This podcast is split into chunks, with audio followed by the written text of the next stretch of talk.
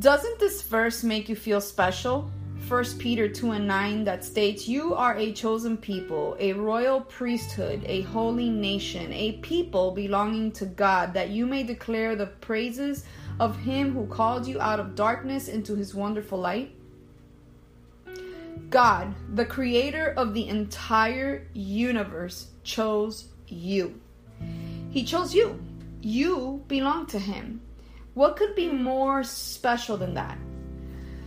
But he didn't choose you to sit quietly in a room with stained glass windows. He chose you so that you can declare his praises. He wants you to tell people how he called you out of darkness and into the light. That's called witnessing.